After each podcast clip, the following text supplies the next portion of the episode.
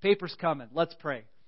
Father, thank you for this day again, a day that you have given us to gather together as your people to give you praise and thanksgiving as we do every week and hopefully as we do every day.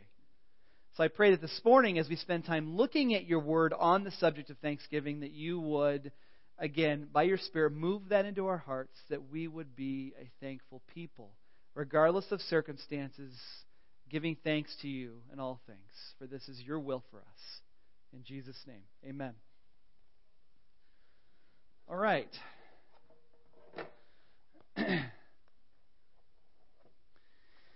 I know, I know it's hard not to think about Christmas with all the snow. Am I right? It, it's like I, I think of it's like a coping mechanism, you know, coping a way to, way to like, okay, it's snowing, Christmas is coming, I'm happy about that. But I don't want to skip over Thanksgiving. As, as, as wonderful as Christmas is, Thanksgiving is also very, very wonderful. And uh, I, I was looking at Facebook the other day, and a friend of mine who lives in Minneapolis said, "I just cleaned off three inches of snow off my off my car. I deserve some pre-Thanksgiving Christmas music." And so uh, that's that's what he did. And, and I said, I feel the same way. It's a way to deal with with, with the weather. Now, now, be be honest with me for a second. How many of you have played a Christmas song sometime in your house already? Christmas movie? Christmas movie? Yes. All right, all right, okay, all right. Okay. So, Christmas is wonderful, and, and I'm all good for starting early. I'm okay with that, as long as you don't forget how wonderful Thanksgiving is and, and, and to have that in your heart as well. So, um, I read a, read a list of things that housewives are thankful for this week. I wanted to read them to you. Housewives are thankful for automatic dishwashers because they make it possible for us to get out of the kitchen before the family comes back for their after dinner snacks. Yep. They're thankful for husbands who attack small repair jobs around the house because they usually make them big enough to call in the professionals. They're thankful for children who put away their things and clean up after themselves. They're such a joy you hate to see them go home to their parents. Hopefully, that's the, when the Filias visit one of your houses. The Filia kids are like that. I hope. I hope. okay. They're thankful for teenagers because they give parents an opportunity to learn a second language. And they're thankful for smoke alarms because they let you know when the turkey is done. All right, we'll leave it there. We'll leave it there. Things housewives are thankful for. Um, I'd like to look at Psalm chapter 95 with you today, if you would turn there. Psalm 95.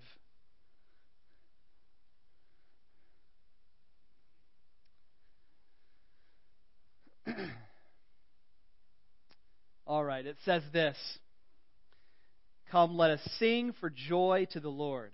Let us shout aloud to the rock of our salvation. Let us come before him with thanksgiving and extol him with music and song. For the Lord is, a, is the great God, the great King above all gods. In his hand are the depths of the earth, and the mountain peaks belong to him. The sea is his, for he made it, and his hands formed the dry land.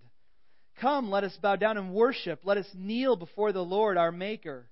For he is our God, and we are the people of his pasture, the flock under his care. Today, if you hear his voice, do not harden your hearts as you did at Meribah, as you did that day at Massah in the desert, where your fathers tested and tried me, though they had seen what I did. For forty years I was angry with that generation. I said, There are people whose hearts go astray, they have, and they have not known my ways. So I declared an oath in my anger, they shall never enter my rest. A psalm for thanksgiving that has this call to worship, and then it has this description of God as the maker of all things, the maker of, of earth. Everything belongs to Him. And then another call to worship. Let's bow down in verse 6 to our, the Lord our Maker, for He's our God. And then it ends with this warning like, you better not be like the Israelites when they were at Meribah and Massah, when they were like complaining and quarreling. Don't be like them. And then the psalm just ends. Okay? It's like, give thanks. God made you, He's the maker, so give thanks, praise Him, and then it ends with this warning. I'd like to look a little bit into this whole warning thing because it seems like if I'm called to give thanks, then I'm also called not to be like the Israelites in the wilderness. As you remember, they left during the Exodus from, from Pharaoh and from Egypt, and they get into the wilderness and then they start complaining. So I want you to turn with me and look at that story in Exodus 17. Would you go there? Exodus chapter 17.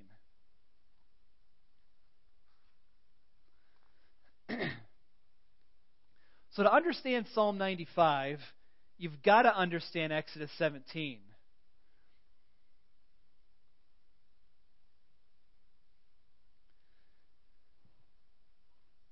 Genesis, Exodus, second book of the Bible, Exodus 17. We'll read 1 through 7. The whole Israelite community set out from the desert of Sin, traveling to the place, uh, place to place as the Lord commanded. They camped at Rephidim, but there was no water for the people to drink. So they quarreled with Moses and said, Give us water to drink. And Moses replied, Why do you quarrel with me? Why do you put the Lord to the test? But the people were thirsty for water there, and they grumbled against Moses. They said, Why did you bring us up out of Egypt to make us and our children and livestock die of thirst? Then Moses cried out to the Lord, What am I to do with these people? They're almost ready to stone me. The Lord answered Moses, Walk on ahead of the people. Take with you some of the elders of Israel, and take in your hand the staff with which with you struck the Nile, and go. I will stand there before you by the rock at Horeb. Strike the rock, and water will come out of it for the people to drink. So Moses did this in the sight of the elders of Israel. And he called the place Massah and Meribah because the Israelites quarreled and because they tested the Lord, saying, Is the Lord among us or not? So you've got this story of these people that came out of, out of Egypt, and they had seen all sorts of wonderful things God had done. They'd seen the plagues on Egypt, they'd seen the Red Sea part, and, and they'd done all of that. And after all that they had seen, now they're thirsty in the desert. And they start complaining.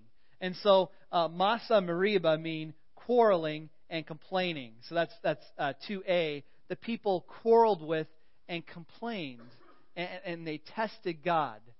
So the idea is they're following God in the wilderness.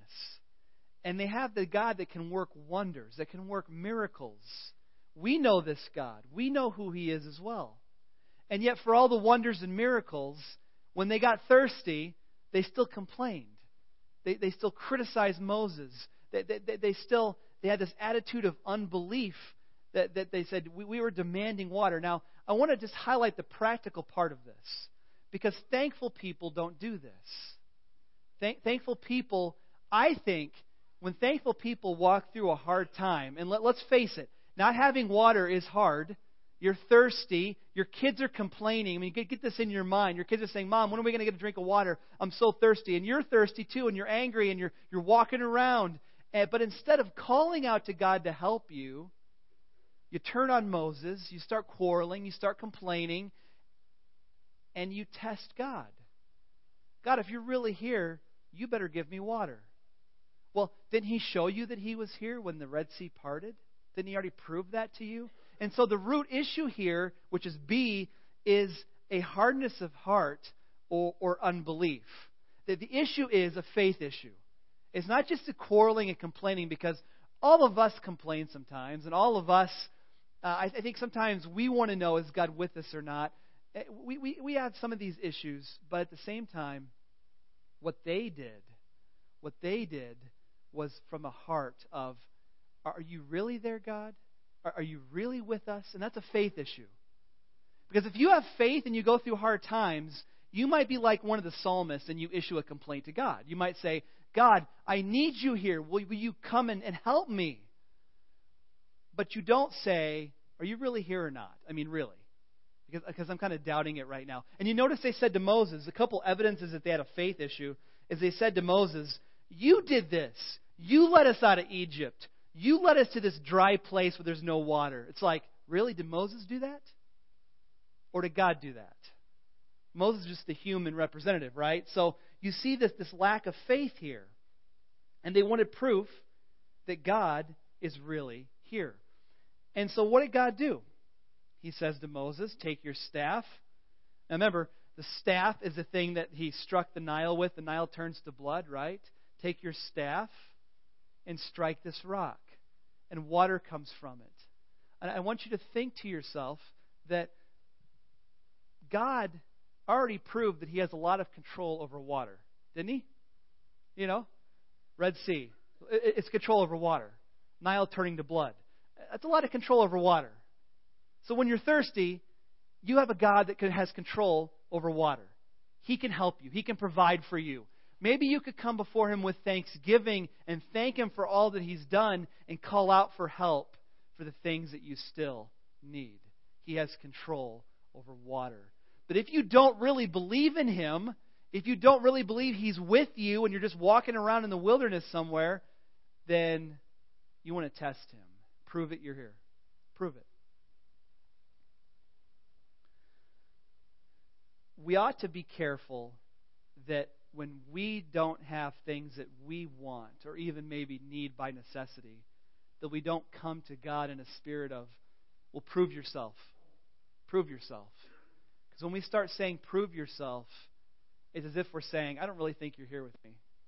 And that is a statement of disbelief. And that's very dangerous. Now, um, Paul picks up on this in 1 Corinthians 10. Would you go there next? We're going to jump around a little bit because this is a story that's been referenced in different places. So jump into your New Testament, 1 Corinthians 10. If you have the same version of the Bible that I have here, it's page 811.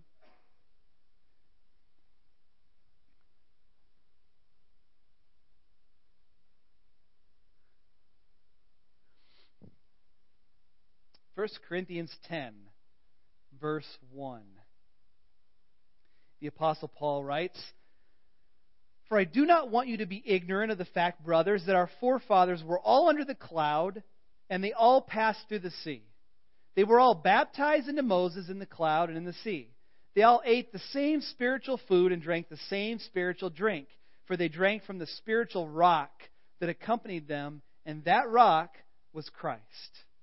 Nevertheless, God was not pleased with most of them, and their bodies were scattered over the desert. These things occurred as examples to keep us from setting our hearts on evil things as they did. And then he goes on to describe some evil things that they could set their hearts on that we do as well. Now, I love this because in the first couple of verses he says, I don't want you to be ignorant. He's like, this story that we just read about Israel complaining and grumbling and testing God, this is really a story for us. And he says, You notice that there, our forefathers, verse 1, were all under the cloud, and they all passed through the sea. So you have this cloud that's leading Israel through the wilderness, and they all passed through the Red Sea. Now that is water. Because in verse 2 it says they were baptized into Moses in the cloud and the sea. What he's trying to do is he's trying to say, I know they didn't do baptism the way we do it as the church. You know, Jesus was baptized. We're baptized. Many of you are baptized as, as a sign that you were in the faith that you believe in this. They were baptized also. They went through the Red Sea. I guess that would be like a reverse baptism, right? Because they stayed dry, right? And, and they went right through the water.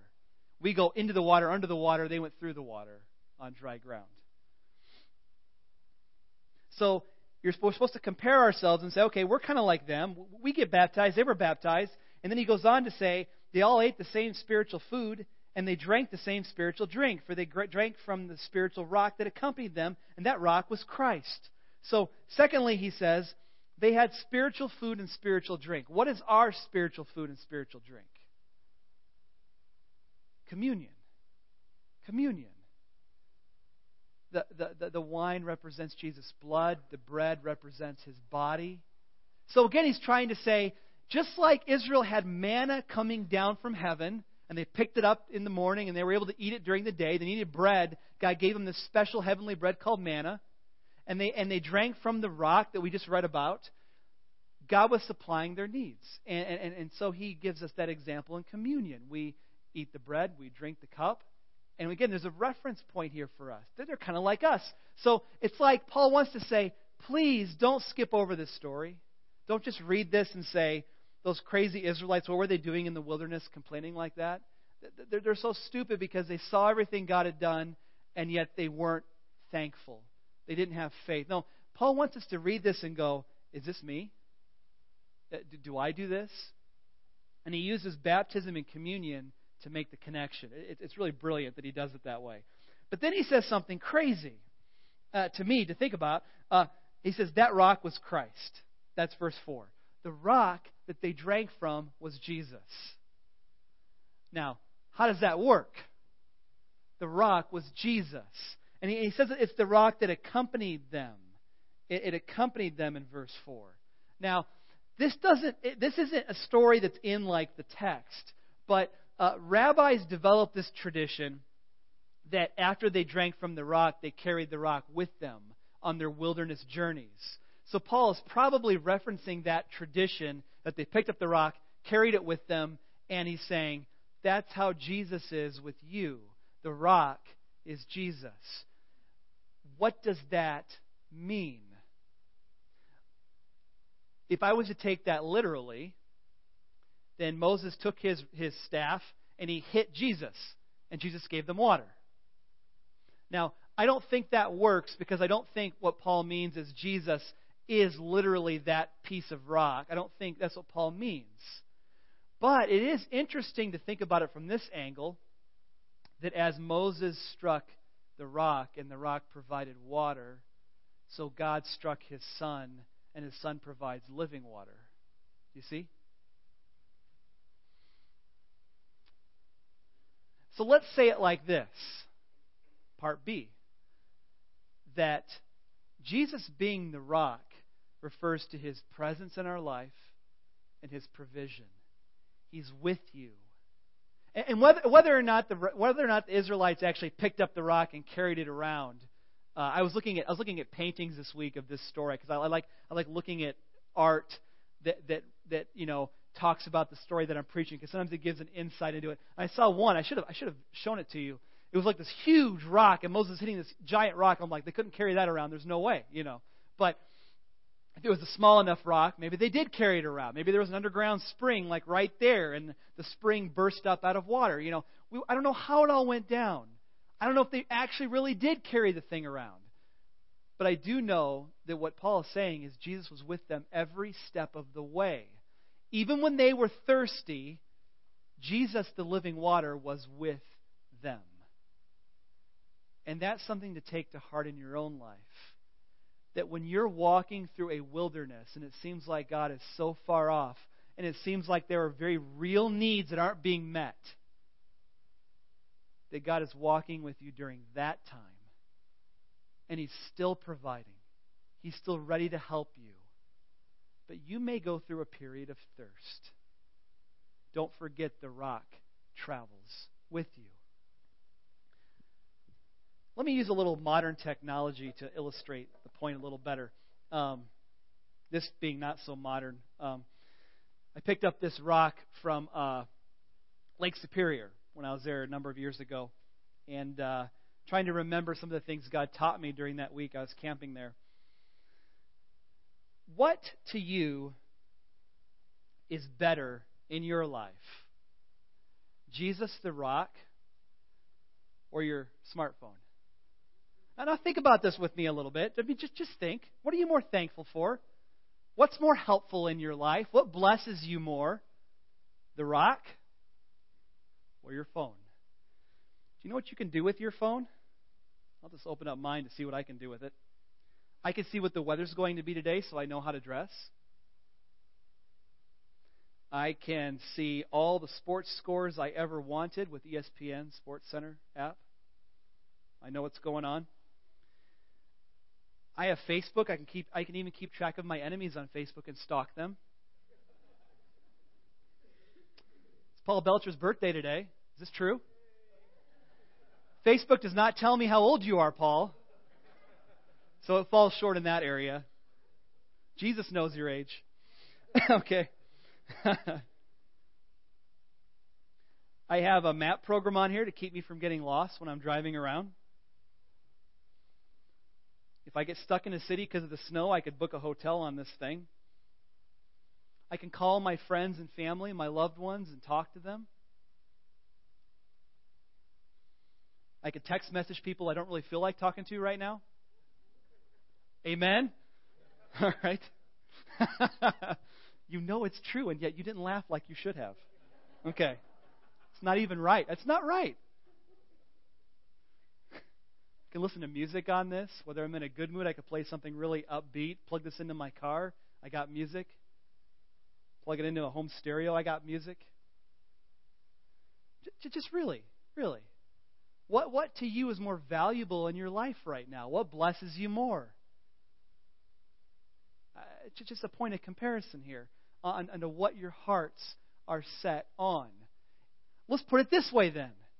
If you misplaced this or lost this, how lost would you be during your day? If you didn't think about Him all day, how lost would you be during the day? Okay? I know it's silly. It's a phone. It's just a phone. And yet, as I read Scripture, Jesus goes with me wherever I go. Whether or not they really carried that rock around or not, the point is still the same. Jesus went with them wherever they went. Every time they were hungry or thirsty, he was still right there, and they could have called on him to help, and instead they complained, and they doubted that he was actually there to help them. They doubted it because they were just focused on what was right in front of them. All right. Could you go to uh, Hebrews chapter 3? And then we'll jump back into Psalms in case you thought I'd forgotten it. Hebrews chapter 3.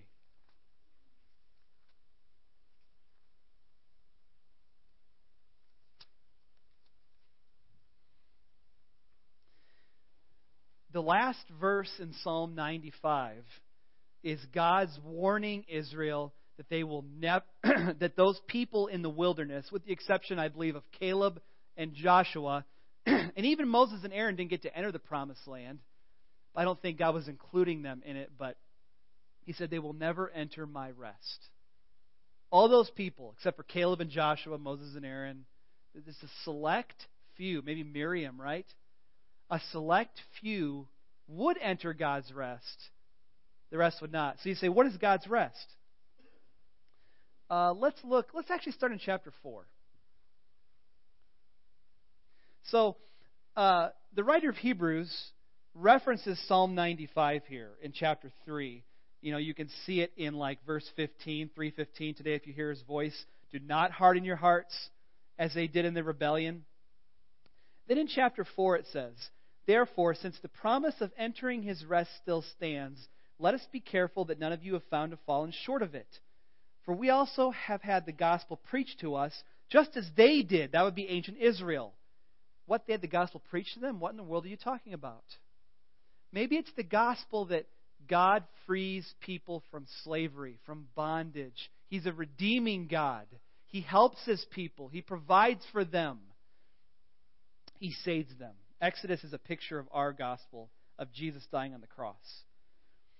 Okay, but the message they heard was of no value to them because they who heard it didn't combine it with faith.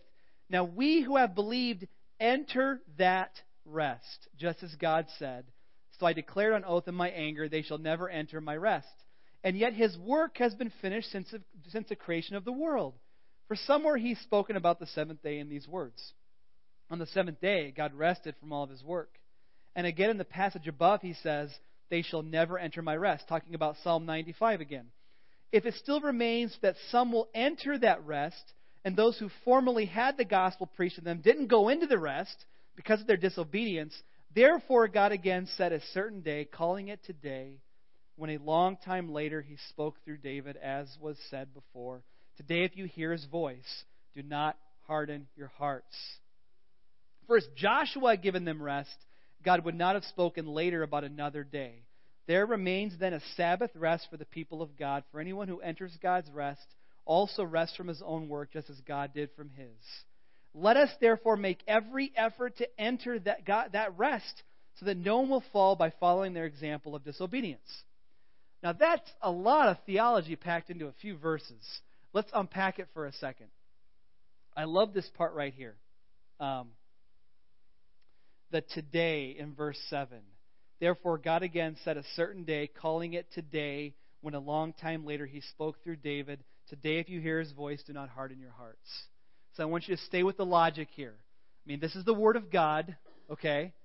So at some point, uh, uh, we, we believe Moses, some people believe other someone else, wrote Genesis, Exodus, Leviticus, Numbers, Deuteronomy. And in the book of Exodus, we have this story about the people of Israel hardening their hearts, complaining about a lack of water, and then hundreds of years later, we have King David writing Psalm 95. And David says, Today, if you hear his voice, don't harden your hearts. Which day? Today. Today. The day that I wrote this psalm, today. Hundreds of years after the fact. Today. So if you're back over here and you're, you're Israel and you're complaining and you're grumbling and you're, you don't believe in the true God, you, you had disbelief and God was angry at you. If you're David, you're looking back on it saying, Today, if you hear, and God will, says He will not let you enter His rest. So they didn't enter the rest. They all died in the wilderness. The people of David's day, did they enter God's rest? Well, it all depends. Did they react in faith of who God is? Or did they have disbelief just like those guys back there? You see what I mean? So when David says today, the argument goes like this I'm talking to you people right now. Do you want to enter God's rest? So back there, they probably said, you know what? The people died in the wilderness, the new generation rose up, and they went into the promised land, and they entered their rest. The promised land was a picture of rest. But they didn't truly enter God's rest because just because you live in Israel doesn't believe you mean in the, doesn't mean you believe in the true God. You get what I'm saying? Just because you come to church doesn't believe you worship the God who made the heavens and the earth. It just means you're sitting here listening to some guy talk. And you thought it was good or you didn't like it at all, whatever.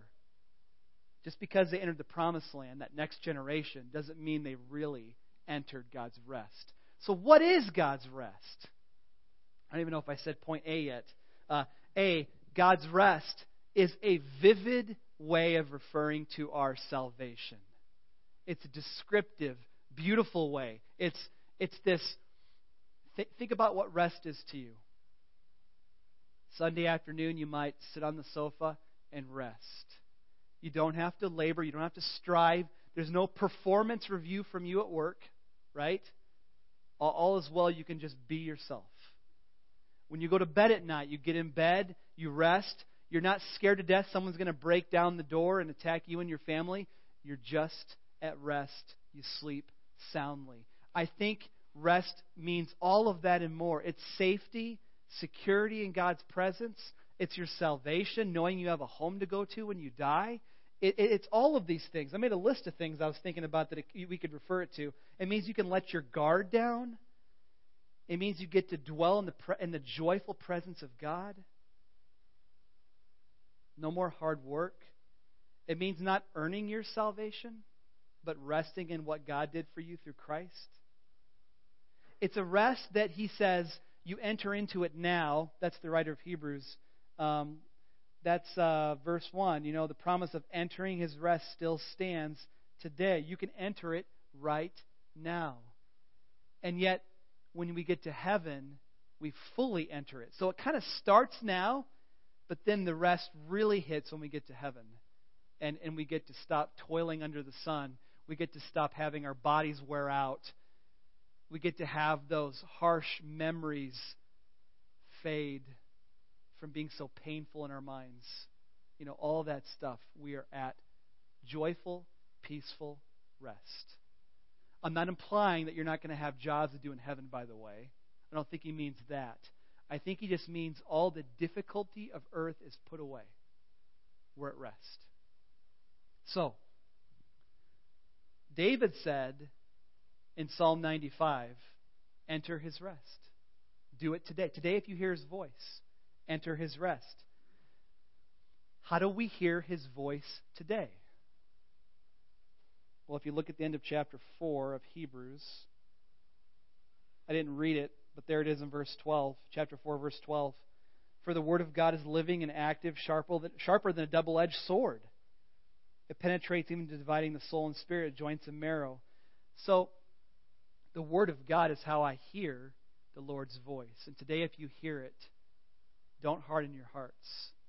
So let's say one more thing about this. Part B here is that we enter God's rest through a persevering faith in the gospel of Christ.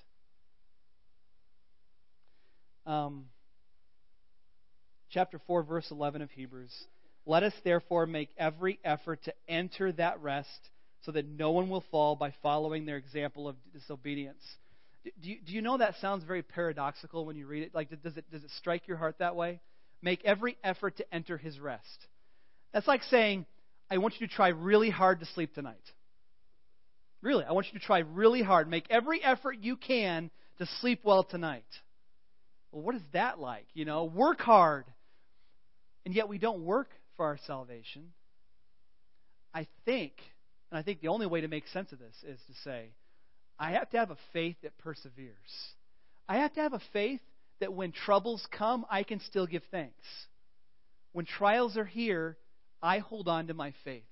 In fact, it's the only thing I have in those moments that gives me the joy and comfort and peace that I have to have to walk through this life. That's it. I have a persevering faith. I have to hold on. And then I can rest. Even when life is burning down around me, I can rest at peace, at joy, giving thanks. That's really the only way.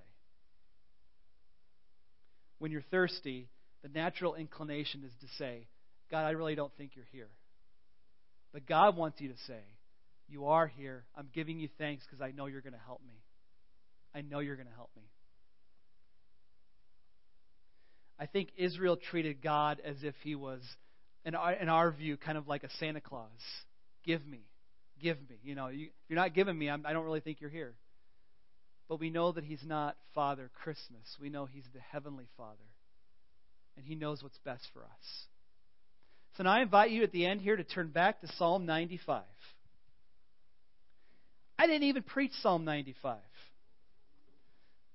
I didn't. I want to read Psalm 95 one more time.